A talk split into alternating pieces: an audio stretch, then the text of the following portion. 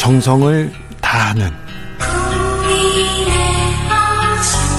국민의 방송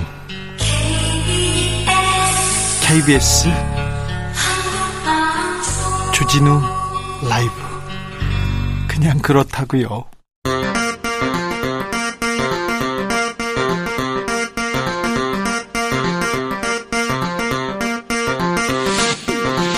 주진우 라이브.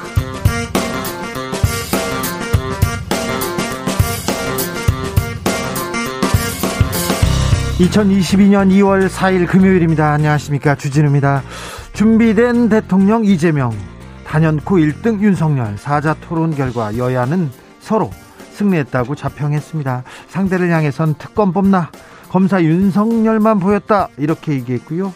다른 쪽에서는 왜 답을 못하나, 동문서답 이재명이라고 했습니다. 어제 토론에서 안철수의 국민연금 개혁 제안, 그리고 심상정의 윤석열 미투 사과를 이끌어낸 점 등은 주목을 받았습니다. 그리고 청약 점수, 알리백, 사드까지 화제의 발언 쏟아졌는데요. 토론을 본 뒤 민심은 움직였을까요? 정치연구소 영앤영에서 알아보겠습니다.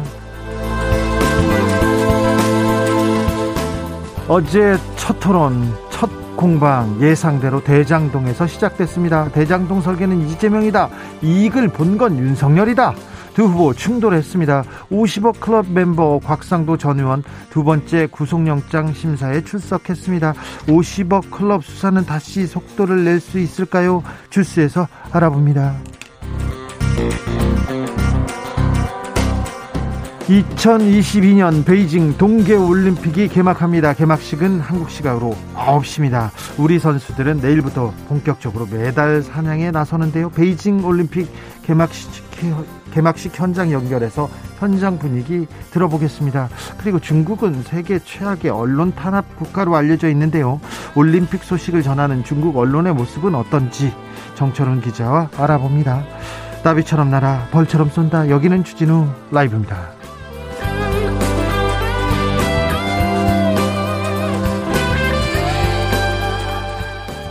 오늘도 자중자애, 겸손하고 진정성 있게 여러분과 함께하겠습니다. 어제 TV토론 보셨습니까? 여러분의 한 줄 관전평 들어보겠습니다. 가장 돋보인 후보 누구였나요? 최고의 답변은 뭐였나요? 최고의 순간도 꼽아주십시오. 최악의 답변도 기다리고 있겠습니다.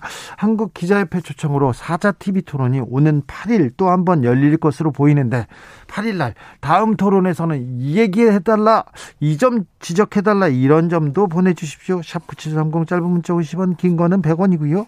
공으로 보내면 무료입니다. 그럼 주진우 라이브 시작하겠습니다.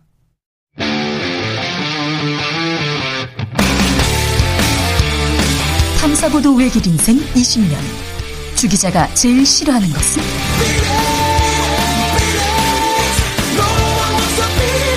이 세상에서 비리와 부리가 사라지는 그날까지, 오늘도 흔들림 없이 주진우 라이브와 함께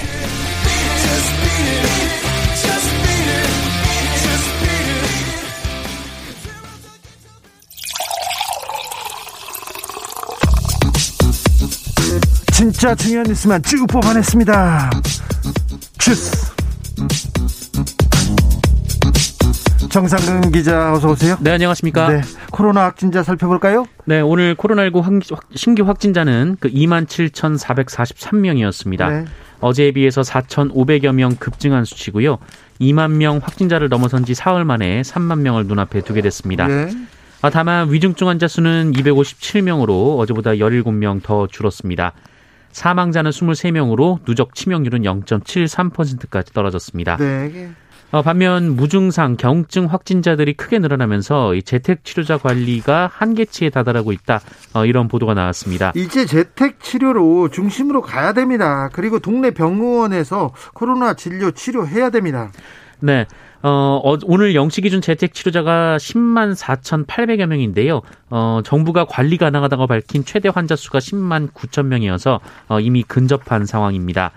다만 어제부터 전국의 호흡기 전담 클리닉, 동네 병 의원들이 본격적으로 코로나19 진료를 시작했고, 정부는 향후 참여 의료기관이 늘어나면서 이 재택치료 관리에도 여력이 생길 것으로 보고 있습니다.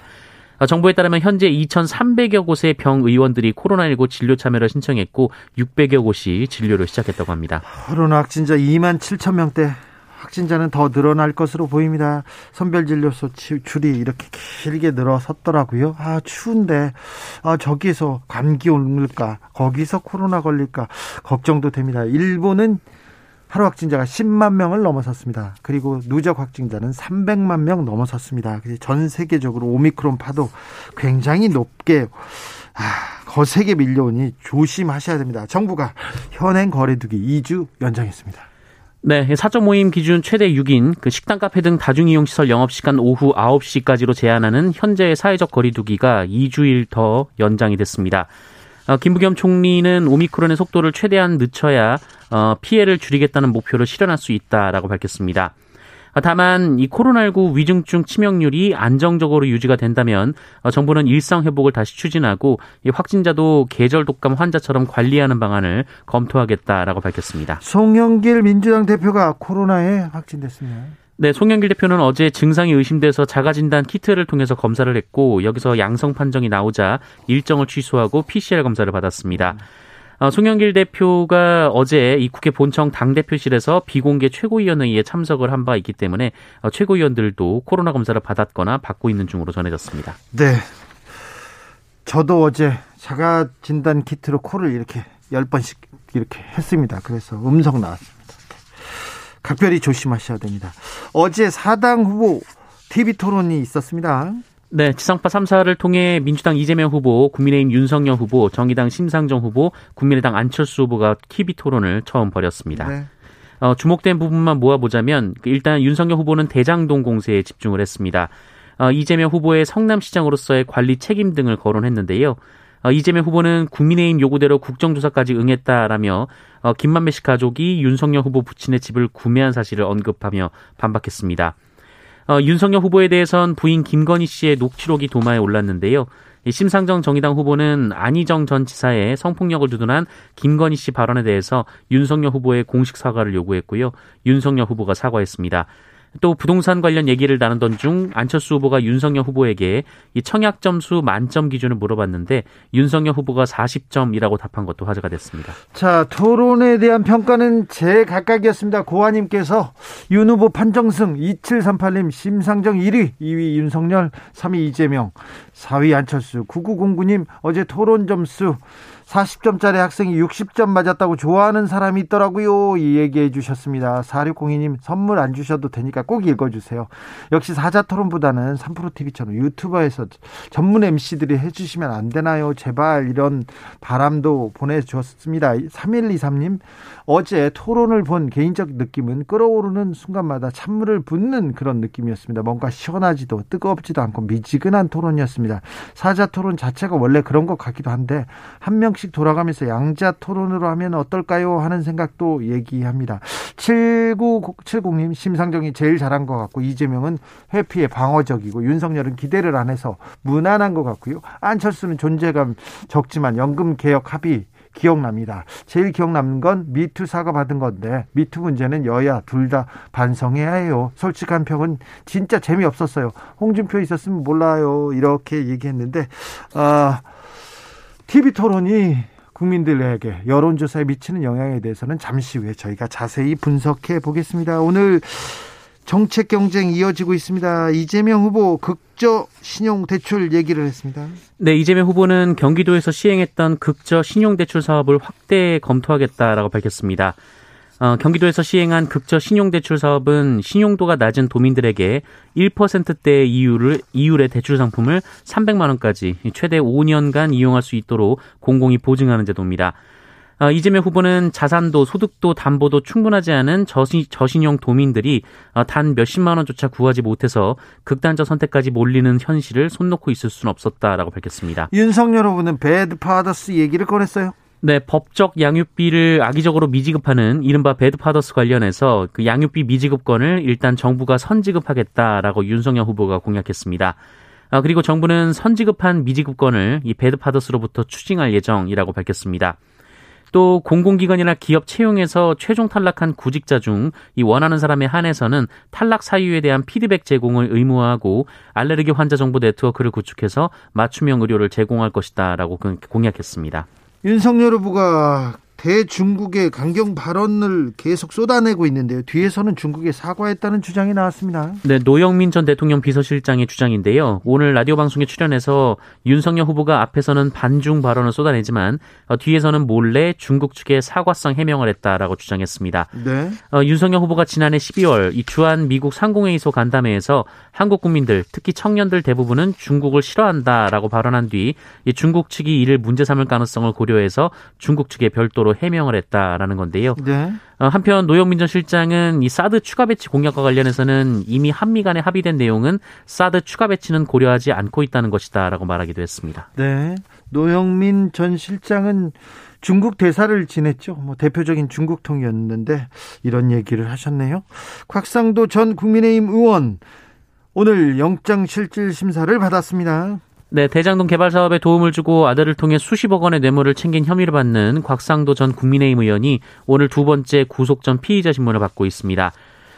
곽상도 전 의원은 법원에 들어가기 전에 취재진을 만난 자리에서 드릴 말씀이 없다라는 짧은 입장만 전했는데요. 지난 2015년 대장동 개발 사업자인 화천대유가 이 하나은행 컨소시엄을 구성하는 데 도움을 주고 그 대가로 아들 곽모 씨를 화천대유에 취업시켜서 이 퇴직금 등 명목으로 50억 원을 챙긴 혐의가 있고요. 2016년 총선 즈음에서 이 남욱 변호사로부터 불법 정치자금 5천만 원을 챙긴 혐의도 있습니다. 네, 많이 받았어요. 많이 달라고도 했고요. 그런데 왜 수사는 안 되고 구속은 안 되는지 참 의아하기도 하다는 그런 사람들 많습니다. 소비자 물가 심상치 않습니다. 넉 달째 3%대 성장률이 아닙니다. 상승률 보이고 있습니다. 네, 1월 소비자 물가가 지난해 같은 달보다 3.6%나 올랐습니다. 지난해 10월 9년 8개월여 만에 3%대 물가 상승률을 기록한 이후 넉 달 연속으로 3%대 상승률을 보이고 있는데요. 굉장히 많이 뛰고 있어요. 네, 10년 만에 이런 일은 처음입니다. 석유가 많이 오른다죠? 네, 특히 석유류가 16.4% 올라서 1월 물가 상승을 주도했습니다. 빵이 7.5%, 축산물 11.5%, 공공요금도 2.9% 올랐고 외식비도 5.5% 올랐습니다. 네. 하지만 2월 물가는 국제유가 상승세에 따라 더 불안한 상황이라는 분석이 나오고 있습니다. 아이고, 걱정입니다. 6703님께서 코로나 검사 진단키트 가격이 점점 올라가요. 3,000원대에서 만원대로 올랐더라고요. 우리나라 코로나 전파 초기에 마스크 가격 올라서 마스크 한 장에 4,500원을 주고 샀던 기억이 납니다. 그때 10부제, 2부제 해가지고 약국에서 줄 서서 샀던 기억도 나죠. 진단키트 가격 널뛰지 않도록 정부가 긴급하게 대처해야 될 것 같습니다. 꼭 필요할 것 같습니다. 좋은 지적 감사합니다. 꼭 필요합니다. 노동자가 공사 현장에서 사망했습니다. 그런데 사업주가 또 솜방망이 처벌을 받았다고요? 네, 공사 현장 내 안전조처 미비로 노동자가 사망했는데도 이 사고 경위를 숨긴 사업주, 현장 소장 등이 집행유예 또는 벌금형 등 비교적 낮은 형량을 받았습니다. 숨기고 감췄는데도요? 네, 이 60대 노동자가 비계에서 추락해 숨졌는데요. 규정상 설치돼 있어야 되는 안전난간이 없었는데 현장 소장은 안전난간을 이후에 설치해서 사진을 찍어서 제출을 했습니다. 아이고. 그런데 대전지법은 이 관련해서 죄질이 매우 나쁘다라면서도 유족과 합의한 점이나 범행을 반성한 사실 등을 양형에 고려했다며 현장 소장에게는 징역 1년에 집행유예 2년, 그리고 대표 등 업체 임직원 2명에게는 벌금 300만 원에서 500만 원을 선고했습니다. 죄질이 나쁘지만 사장님한테는 꼭 이렇게 따뜻한 판결을 내려주십니다. 참 신기합니다. 네. 주 라이브가 부분 오늘의 뉴스 주스 여기서 마칩니다. 정상근 기자 감사했습니다. 고맙습니다. 6171님 심상정 후보가 질문을 많이 못 받아서 아쉬웠어요. 다들 심 후보의 날카로움, 그 날카로움에 쫄은 건지 약한 후보가 있다고 생각한 건지 이렇게 얘기합니다. 마이크를 베이징으로 한번 옮겨보겠습니다. 잘 모르셨지만 2022년 베이징 동계올림픽이 오늘 개막합니다. 우리 시간으로 9시에 개막하는데 올림픽 현장 분위기는 어떤지 한번 연결해 보겠습니다. 베이징에 나가 있는 KBS 라디오 유기성 PD 어서 오세요. 네, 안녕하십니까. 네. 베이징에 나와 있는 유기성 PD입니다. 네, PD님 가서 네. 격리하셨어요? 네. 가서 격리하셨어요? 격리요? 네. 아니요, 격리요, 격리. 네. 아, 저희는 격리는 따로 하진 않았고요. 네. 가기 전에 좀 여러 가지 복잡한 절차가 있었습니다. 아, 그렇습니까? 지금 어디에 계세요? 지금은 이제 메인 미디어 센터라고요. 네. 방송사들이 다 모여있는 곳에 나와서 지금 개막식 장면 보기 위해 기다리고 있습니다. 현지 분위기는 어떻습니까? 올림픽 분위기가 좀 납니까? 뭐 솔직하게 말씀드리면은 그렇게 현장 분위기가 나고 있는 건 아닌 것 같습니다. 거리에 뭐 현수막이나 전광판 이런 것들이 있는데 네. 좀 이상하게 사람들이 별로 없어서 좀 한적한 느낌이고요. 예. 그래도 좀 경기장에 들어가면은 아 올림픽을 하고 있구나 이런 느낌이 들고 있는데 이제 개막식에 앞서서 미리 먼저 예선을 시작한 컬링이나 또 경기 시작한 아이스하키, 또 오늘 시작한 피겨스케이팅 같은 경우는요. 관중들이 좀 들어오다 보니까 아마도 예. 이제 좀 올림픽 분위기가 나고 있는 그런 느낌을 받을 수 있었습니다. 무관중이 아니라 관중들이 들어오고 있어요. 네, 무관중이 아니었죠. 아니죠. 원래는 무관중으로 치러질 예정이었지만 이제 초대권을 받은 분들 초대를 받은 사람들만 입장하는 걸로 지금 좀 바뀌어가지고 네. 정확하게 뭐 30에서 50% 사이에서 조절을 하는 걸로는 알고 있지만 네. 좀 꽤나 많은 관중들이 들어와서 같이 응원하고 지켜보고 있습니다. 우리 선수들 메달 전망은 어떻습니까? 뭐 외신에서는 우리나라의 메달 전망을 그렇게 밝게 보고 있지는 않습니다. 네. 뭐 세계적인 데이터 업체 또는 또 AP통신 이런 데서는 적게는 이제 금메달 2개 예상하고 있고요. 네. 금메달 2개는 우리 선수단이 목표치로 내건 숫자였죠. 그리고 이제 AP통신 등에서는 금메달 4개 이렇게 예상을 하고 있는데 대부분이 뭐 우리도 똑같이 예상할 수 있듯이 쇼트트랙에서 메달이 나올 걸로 예상은 하고 있습니다. 네. 하나 변수는 이제 내일이죠. 내일 저녁에 있을 혼성계주, 쇼트트랙 혼성계주가 이번에 처음 생겼거든요. 첫 종목이네. 여기서 이제 네 우리나라가 원래 메달밭이었던 쇼트트랙을 계속 지켜나갈 수 있을지 아니면 어쨌든 여기는 중국이지 않습니까? 네. 빙상 경기 같은 경우는 어쨌든 홈팀이 굉장히 유리한데 중국이 여기서 먼저 기선제압을 할지 우리가 좀 지켜봐야 될 걸로 보입니다. 도쿄올림픽에서 양궁 경기에서 혼성 게임에서 우리 안산 선수하고 김지덕 선수가 첫 금메달을 따서 또 우리한테 큰 힘을 줬는데 아 내일 메달 사냥에 나섰으면 합니다. 자, PD님 꼭 지켜봐야 할 종목이 있다면 어떤 종목이 있습니까?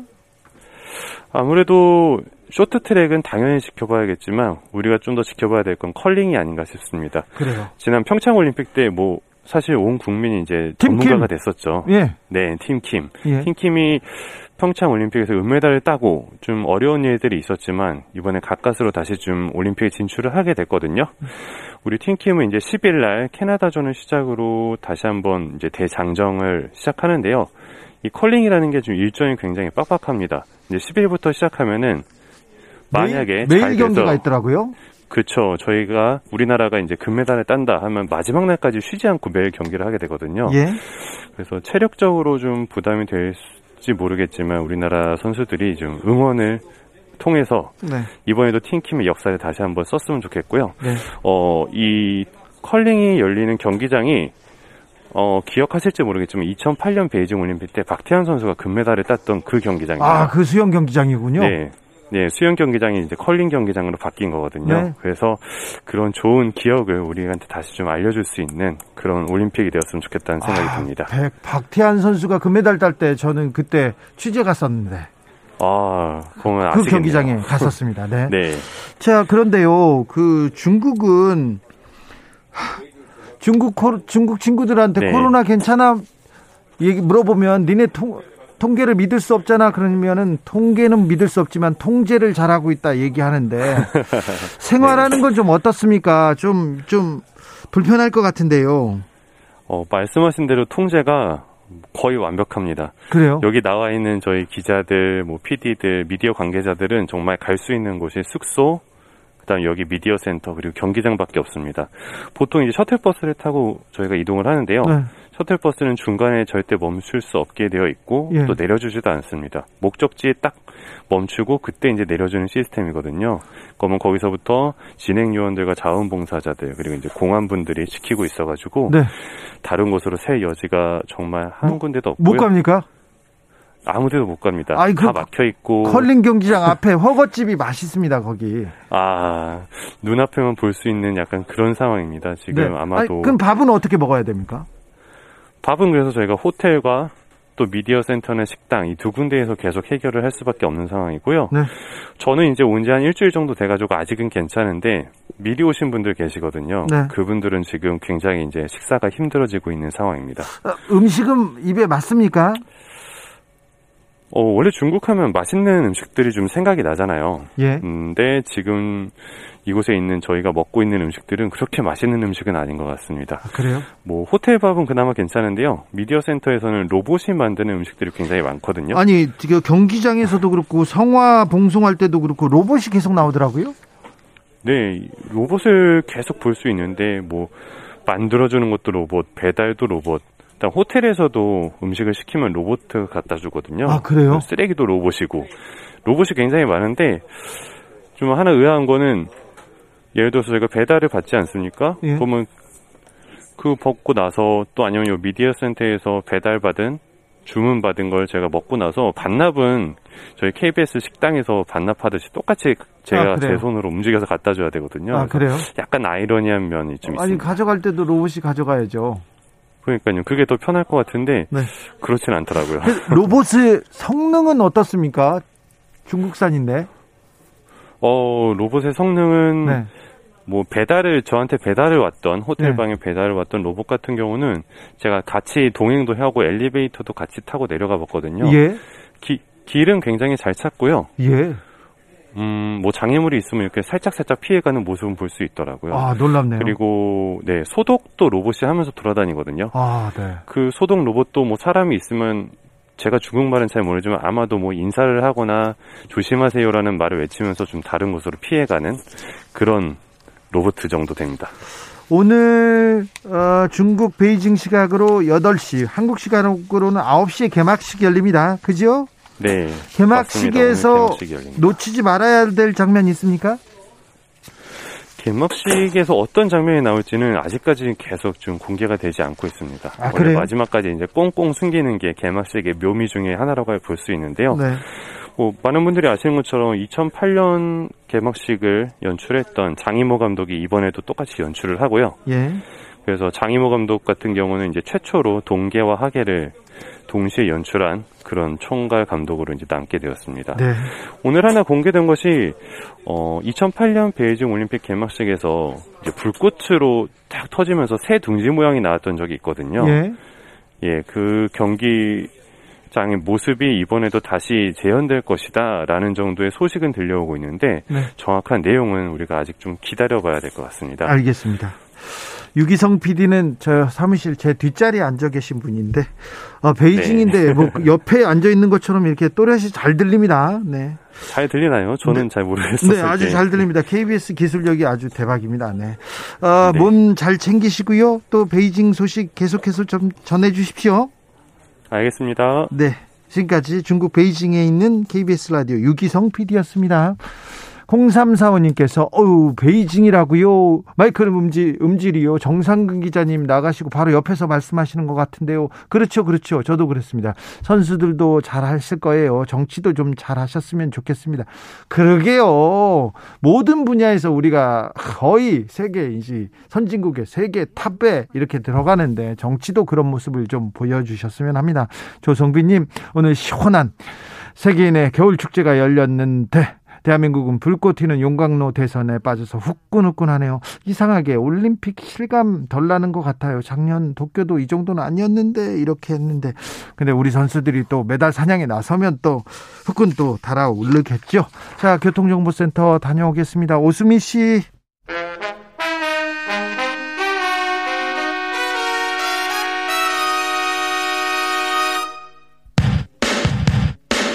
주진우 라이브 돌발 퀴즈. 오늘의 돌발 퀴즈는 객관식으로 준비했습니다. 문제를 잘 듣고 보기와 정답을 정확히 적어 보내주세요. 오늘 밤 베이징 동계올림픽이 화려한 막을 올립니다. 함께하는 미래를 슬로건으로 정한 이번 대회에는 91개 나라 2,900여 명의 선수들이 출전해 오는 20일까지 15개 종목 109개의 금메달을 놓고 실력을 겨루게 됩니다. 우리나라는 내일 쇼트트랙 혼성 계주에서 첫 번째 메달에 도전하는데요. 여기서 문제! 다음 보기 중에서 베이징 동계올림픽 참가 선수가 아닌 사람은 누굴까요? 보기 드릴게요. 보기 1번 김팀, 2번 윤성빈, 3번 김연아. 다시 한번 들려드릴게요. 1번 김팀, 2번 윤성빈, 3번 김연아. #9730 짧은 문자 50원, 긴 문자는 100원입니다. 지금부터 정답 보내주시는 분들 중 추첨을 통해 햄버거 쿠폰 드리겠습니다. 주진우 라이브 돌발 퀴즈, 월요일에 또 만나요.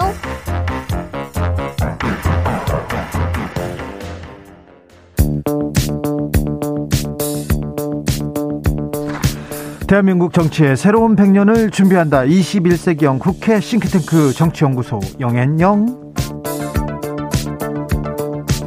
정치권에 보내는 고급진 정치 컨설팅입니다. 오늘도 뜨겁게 분석해 보겠습니다. 정치는 데이터다, 정치는 과학이다. 박시영 TV 진행자, 어서 오세요. 네, 반갑습니다. 박시영입니다. 정치는 촉이다, 감이다, 불을 만드는 경험의 힘. 저자 최영일 평론가, 어서 오세요.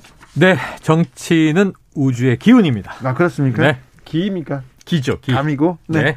어제 감으로 어제 사자 TV 토론 어떻게 보셨습니까? 한줄평 가볼까요? 어떻게 평하십니까? 어제는 묘했어요. 네. 패자가 없었다. 네. 각각 자기 점수를 챙겨갔다. 오호. 모두 4명 모두 다 실점은 안 하겠다. 창이나 칼은 저마다 달랐는데 네. 단검 장검. 방패 하나는 튼튼하게 들고 나와서 준비를 잘했더라고요. 준비 잘했어요. 그래서 네. 이제 별로 상처 입은 선수가 없어요. 그래서 네. 제가 보기엔 탐색전과 전초전이 서로 만족스러운데 서로 아쉬움을 남겼기 때문에 네. 2차, 3차 토론이 법정 토론회에 더 가겠구나. 네. 다음 주에 갈 것 같습니다. 박시영 대표 이렇게 되리라고 말씀도 하셨어요. 맞아요. 네. 근데 실제 시청자들 어제 많은 분들이 보셨어요. 일단 네. 시청률 뜨거웠죠. 39%면 네. 어마어마합니다. 역대 2위. 그만큼 지금 1, 2 싸움이 치열하기 때문에 관심을 모았고 또 최초 토론이니까 맞아요. 또 옥신각신 많이 하지 않았습니까? 네. 그래서 많이 본 것 같은데 저는 원래 이제 보는 재미는 싸워야 치열하게 불꽃이 튀어야 나쁜 사람 그 보는 재미가 있잖아요. 어제 딱 좋았어요. 나쁜 사람. 네. 아니면 네. 굉장히 격조 있는 정책 토론이 이루어지거나 정말 둘 중에 하나였는데 국민을 감동시키거나 네. 전자가 재밌지. 원래 싸움은 부채의 맛인데 그러지 마세요. 어제는 좀 불꽃이 튀는 등 마는 등 좀 약간 탐색전이 좀 있었다. 네. 그런 부분에서 이제 보는 분들은 네. 조금은 이제 밋밋해서 아쉬움을 좀 느끼지 않았을까. 그런데 저도 무승부였다. 승자 없는 네. 어제 토론회였다. 이렇게 봅니다. 사실 토론회는 과연 사람들은 이제 무엇을 보고 과연 평가할까? 이게 굉장히 중요하잖아요. 그렇습니까? 네. 그런데 저희 청취자분들은 심상정 후보에게 높은 점수를 주시는 네. 분들이 많더라고요. 저는 그게 인정되는 게 왜냐하면 이 심상정 후보의 관록이라는 게 이 아까 얘기한 링에 4명이 올라갔어요. 검투사가. 그래서 싸우는데 적당히 싸워서 재미가 없는 건 아닌데 뭔가 좀 시원한 한 방이 없어. 네. 근데 심상정 후보의 질문, 윤석열 후보에 대한 공격, 또 때론 이재명 후보에 대한 섭섭함을 드러내는 공격, 안철수 후보 타격감이 제일 좋아요. 근데 저는 청량감이 있죠. 지난 대선에서도 토론에 누가 제일 잘했냐 하면 심상정, 유승민 두 분이 높게 나왔어요. 2017년에. 17년에. 네. 안철수 후보가 제일 그때는 안 좋게 나왔습니다. 그때는 토론 때문에 망했다고 봅니다. 네. 그래서 지지율이 폭락했습니다. 그런데 그렇죠. 그 당시에 유승민, 심상정 지지율이 올랐느냐? 아니죠. 토론회 때문에 지지율이 오르지 않았습니다. 맞아요. 그 얘기는 뭔 얘기냐면 네. 군소 후보들은 토론을 잘했다고 해서 지지율이 곧장 오르지 않습니다. 그런데 네. 이제 상당히 지지율이 된 분이 대통령감이다. 감이 아니다라는 인식이 형성되면 쭉 빠지거든요. 근데 어제 저는 심상정 후보는 일단 타깃을 전통적인 진보층을 상대로 메시지를 날렸고 시원시원했다. 말은 네. 굉장히 네. 잘하지 않습니까? 네. 그러나 새로움은 느껴지지 않았다. 과거의 느낌이었고요. 과거 4년 전, 5년 전의 느낌이었고 공공임대주택에 대한 이해도가 조금 떨어져서 그 부분은 좀 뼈아플 것 같아요. 그런데요. 네. 그런데 저는 안철수 후보가 뭔가를 보여줄 수 있는 가장 좋은 기회였는데 저는 잘했다고 봅니다. 잘했다고 봐요? 네, 저는 그러니까 안철수 후보는 철저하게 타깃을 네. 제 분석에는 청년층을 두었다. 저는 이렇게 봤고요. 네. 그러니까 이제 굉장히 긴장하시고 막 표정이 얼어 있고 말도 약간은 자연스럽지 않고 조금 이제 말이 헛나가는 경우도 있었지만 진정성이 돋보였다. 저는 말하고자 하는 그 어떻게 보면 그 속내 이 부분이 사람들한테 울림을 줬다. 특히 그 국민연금 관련해서 네네네. 이 개혁을 해야 한다라는 걸 강하게 이야기하셨고, 그래서 저는 안철수 후보가 오히려 지지율 내 후보 거의 그 밋밋하겠지만 반등 요인은 안철수 후보가 오를 수 있는 여지는 좀 있다라고 저는 봤어요. 데이터박한테 아주 후한 점수를 받습니다. 그리고 모두 까기 전략을 했어요. 처음에 윤석열 후보를 견제하고 또 이재명 후보 비판도 하면서 나름대로의 이 얘기는 완주의지를 상당 부분 드러낸 것이다. 그래서 저는 추가 토론에도 안철수 후보가 굉장히 적극적으로 임할 가능성이 높아졌다. 심상정 대표의 분석을 귀담아드릴 필요가 있어요. 네네. 그래서 심상정 후보가 뭐 청량감이 있었지만 보던 모습 아니냐. 그리고 안철수 후보가 어제 조금 막 팍팍 치고 나가지 못했다고 해서 못한 게 아니라 상당히 노력했고 잘한 거다. 이런 평가가 있어요. 네. 저는 그 반대의 입장인데 박 대표의 말씀을 존중하면서 네. 하나는 뭐냐면 일단 토론은 좀 다이나믹해야 되는데 네. 이 심상정 후보가 본인의 지지율을 가져가는 데는 한계가 분명히 있어요. 감초 역할을 잘했다. 네. 심호가 없었더라면 어제 토론이 좀 정말 밋밋했을 거예요. 네. 예를 들면 이 윤석열 후보한테 제가 다 부끄럽습니다. 이렇게 얘기하고 또 이재명 후보한테는 이 공공임대주택 얘기하면서 그랬습니까? 몰랐습니다. 뭐 이런 얘기도 하고 그러면서 조금 이제 이렇게 이 막 긴장감을 불어넣는 모습이 있거든요. 근데 네. 본인은 지난번과 다르게 그 중간에 칩거가 있었고 네. 도대체 정의당 정체성이 뭐냐? 이런 비판도 들었고 사퇴하나? 완주 못하고 내려오나? 이런 걱정도 있었던 상황에서 돌아와서 조금 이제 정의당의 정체성이나 본인의 모습을 회복시켰다. 이런 정도 평가는 줄 수 있을 것 같아요. 심상정은 후보 면접 갈 역할을 다 했어요. 맞아요. 후보로서는 돋보이질 못했고요. 네. 변길상님은 안철수는 계속 떨었고 윤석열은 상식이 없었고 심상정은 여전했고 이재명은 말을 잘하던데요. 2020님은 저는 지난 대선 토론 때 안철수 후보의 실망입니다. 말투에 실망했었는데 이번 토론에서 너무 잘하시지 않았나 싶었어요. 특별히 청약 점수 이렇게 윤석열 후보한테 찔렀을 때 네네. 그거 네. 굉장히 예리하더라고요. 준비해왔죠. 네. 그러니까 이제 어제 사실은 기억에 회자될 만한 명언, 오래오래 회자될 만한 말은 사실 별로 없었어요. 모든 후보가. 그렇죠. 실언이 없었거든요. 예, 결정적 실수가 있거나 네네네. 아니면 과거에 노회찬 의원처럼 네. 한마디 하면 그게 오랫동안 여운이 남는. 저는 하나 정도 있는데. 뭡니까? 개미들이 원합니다. 정말 개미들이 원합니까? 저는 그 순간 저렇게 딱 직원 단언을 할 수 있는. 주식 양도세 말이죠. 그렇죠. 개미들하고 상관없잖아요. 개미들하고 상관없고 개미들의 생각도 의견이 분분해요. 네. 분명히 뭐 윤 후보의 정책에 찬성하는 네. 사람도 있겠지만. 그래서 전혀 이게 뭐냐면 국민들은 토론을 보면서 어떤 기준을 가지고 과연 바라볼까 이게 이제 굉장히 중요한데 제 생각에는 첫째는 대통령감이 아니냐 각 후보들을 따져봅니다. 그럴 네. 때 이제 정책이라든가 국정에 대한 이해도를 한번 보고요. 그다음에 어떤 주장을 펼 때 그게 합리적인지 아닌지를 따져보고 세 번째는 토론에 임하는 태도 이런 걸 종합적으로 봐서 아, 저 사람은 대통령감으로서 준비가 됐구나 안 됐구나 이걸 판단하고 두 번째는 안정감이 있느냐 없느냐 세 번째는 토론을 누가 주도하느냐 주도성 자신감이라든가 그렇죠. 이런 걸 좀 따져봅니다. 그다음에 아까 얘기했던 기억에 남는 말을 누가 하느냐 말실수를 하거나 아니면 명언을 남기거나 그렇지. 마지막으로는 내가 듣고 싶은 얘기를 누가 해주느냐. 네. 이거 본질 관심 있는 분야. 그러면. 관심 있는, 지금 각각의 생활에 관심 있는 영역들이 있지 않습니까? 근데 어제 저는 이재명 후보는 철저하게 중소상공인 자영업자의 타깃을 뒀다. 이렇게 봤고요. 그 메시지가 많이 나왔습니다. 네. 상대적으로. 먹고 사는 문제. 예. 그 다음에 상대적으로 윤석열 후보는 그 안보를 네. 많이 강조하시면서 맞아요. 전통적 보수층을 겨냥한 메시지를 많이 내셨죠. 그래서 이재명 후보는 안정감과 해박함 이런 부분은 확실히 유감없이 드러냈고 경제적 식견이 있구나. 이 부분은 설명이 된 것 같은데 다만 대장동 문제에 있어서 조금 수세적이지 않았느냐라는 부분 하나하고 표정이 그렇게 박지가 못했다. 좀 굳어 있었다. 네네. 이 부분을 지적할 수가 있을 것 같고요. 그다음에 약간 공격보다는 수비에 치중한 느낌도 좀 들었고요. 반면에 윤석열 후보는 토론을 좀 잘 못하지 않을까라는 일반적인 평가가 있었는데 이전에 경선 때보다는 잘하셨다. 늘었다. 이런 평가들이 있죠. 분명히 있고 경제 식견에 대해서는 여전히 조금 의구심이 드는 왜냐하면 뭐 아리백이라든가 여러 가지 중요한 문제에 대해서 아직은 이해를 못하시구나. 하지만 안보 문제에서 본인의 색깔을 확실히 드러냈고 그래서 이제 지지층한테는 야 토론 계속해도 되겠구나 안도감을 줬다는 거죠. 그래서 8일 날 한국 기자협회 토론에도 국민의힘이 가장 늦게 참석하겠다 이렇게 입장을 낸 게 아닌가 그렇게 생각이 듭니다. 그래서 보면은 저는 어제 그림을 쫙 보면서 혼자 상상을 했어요. 이 네 마리의 이 맹수가 링에 올라갔는데 어떤 동물인지를 비유해보면 지금 분석은 뭐 워낙 탁월하게 해주셨으니까 전 우주의 기운을 모아서 자 감으로 자 이게 심상정 후보는 이게 늑대다 네. 심상정 근성이 늑대. 있습니다. 딱 물면은 안 놓쳐 그러면서 또 여우의 지혜를 갖추고 있어요. 그 맹수야 그리고 딱 이제 공격력이 있고 관록이 있어 그렇죠. 이재명 후보는 호랑인데 딱 위압감이 있고 아까 말씀하신 회의를 주도했단 말이에요 토론을 그런데 이제 포효하진 않았어요. 지금.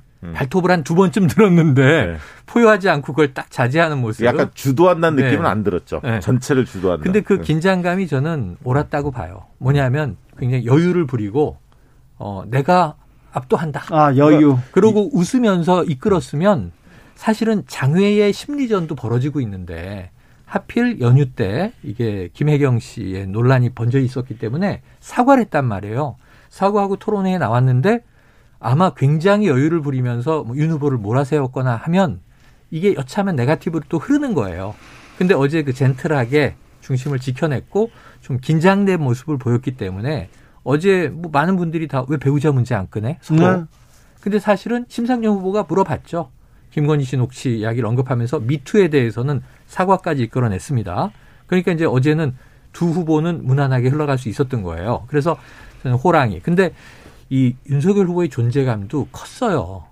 왜냐하면 일단은 이게 뭐 몸의 덩치가 아니라 존재감의 덩치가 있어요. 또 양반이. 그래서 아니, 그리고 제스처를 잘해요. 손을 잘 쓰고. 아 그게 긍정적으로 미칩니까? 그럼요. 그게 이제 크다는 느낌이 들거든요. 정치 화법은 아닌데 요즘에 토론은 이제 많이 늘었지만 한계가 있는데 연설은 정말 많이 늘었어요. 이 대중 앞에서 연설하는 건 그러면서 이 윤석열 후보의 상징, 스타일은 곰이구나. 곰. 악어 아니고 곰이요? 악어 아니고. 약간 사자 뭐 이런 거 아니에요? 아, 곰인데 왜 그러냐면 곰상이라고 한 사람이 있었어요. 리더십의 두 개가 순발력과 지구력이 같이 있어야 돼요. 버티는 근성도 있어야 되고 그다음에 치고 나가는 순발력도 있어야 되는데 일부 호랑이가 어제 순발력을 많이 못 보여줬어요. 의외로.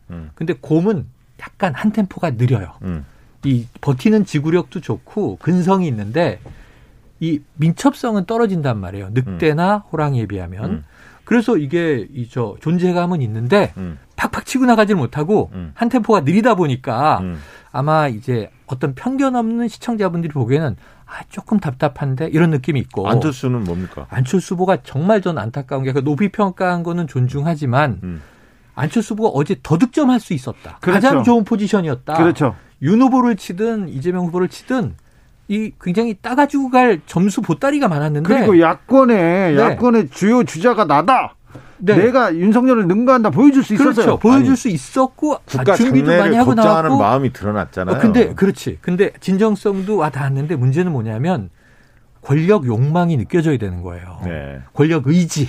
근데 이게 드러나야 그러니까 맹수들이 올라와 있는데 혼자 너무 범생이야. 아니 근데 사심이 없다라는 느낌도 한편으로 또 그런 면도 드러난 거예요. 그렇죠. 그런데 그러다 보니까 제가 이제 동물로 비유를 했으니까 보면 양이야? 이분은 집에서 키워진 온실 속의 반려동물 같은 반듯한 품종 좋은 이 집견. 저는 그러다 보니까 이제 이 야수성이 좀 돋보이지 못했다. 저는 그 여론조사하는 입장에서.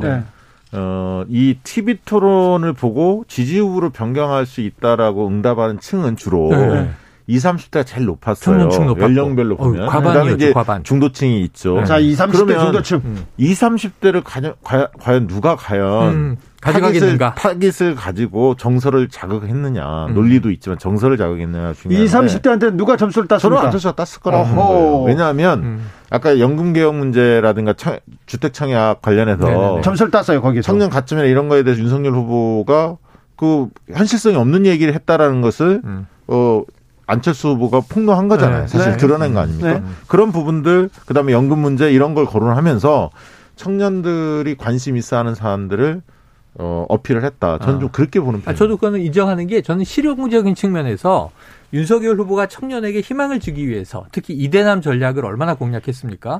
그런데 예를 들면 군필하고 이 청년들에게 우리 청약할 때 가점 5점 줄 거야 이런 이제 공약을 냈는데, 그렇죠. 그게 아무 의미 없다는 걸 안철수 후보가 폭로해버린 거예요. 네, 그러니까요. 심지어 만점도 몰라. 네. 그런데다가 서울에서 최대한 청년층이 그럼 이 점수를 모으면 얼마인지 아느냐? 62점이다. 그럼 이게 뭐 사실은 청약 가능성이 낮단 말이에요. 네. 그러니까 이 여러 가지 5점이 아무 의미가 없다 이런 얘기들을 직설적으로 하니까 네. 윤석열 후보가 거기서 좀 혼란을 일으켰거든요. 그런 점에서는 청년층에 대해서 안철수 후보가 존재감을 보인 게 맞고 아마 20대 청년층의 표를 누가 어제 제일 많이 끌어갔을까 하면 안철수 후보라는 건 동의 가능. 아, 그러면요. 네. TV토론하고 TV토론이 지지율이나 이 여론조사에 영향을 미칠 때 가장 크게 영향을 미치는 부분이 네.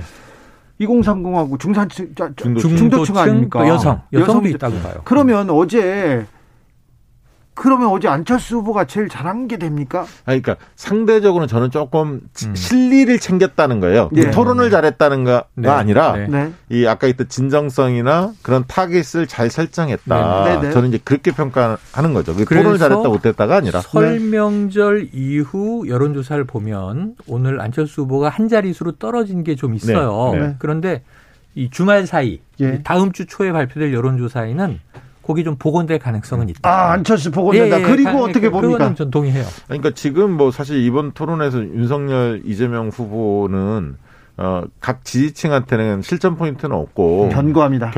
왜냐하면 또 이재명 후보는 기대만큼은 좀 못했다 이런 평가가 있을 수는 있어요. 네네. 그러나 논리력이라든가 국정에 대한 준비하는 마음이라든가 어떤 역량이라든가 이런 부분은 분명히 다른 후보에 비해서 상당히 앞서 있던 네네. 모습을 맞아요. 보여줬거든요. 그러니까 지지자들도 보니까 견해 약간 엇갈리는 것 같아요. 상대적으로는 제일 잘했다 이런 평가도 있지만 기대한 만큼은 좀 못한 거 아니냐. 또 약간 여론조사에서 지지율이 오차 범위 내에서 박빙 열세가 조금 있었는데 그런 조사가 그러면 추격자의 입장에서 좀 더 잘했어야 하는 거 아니냐. 이런 아쉬움을 좀 토로하는 분들도 분명히 있습니다. TV 토론에서 KO승 때려 눕히기를 또 원하는 분들이 있어요. 한편으로는 윤석열 후보는 또 기대가 그렇게 크지 않았기 때문에 네네.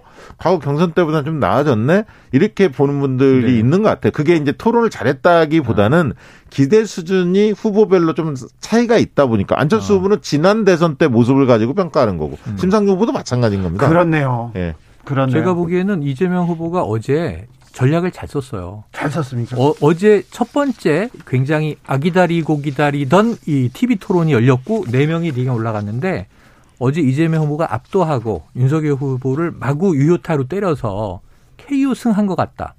지지율에 아무 도움 안 되고요.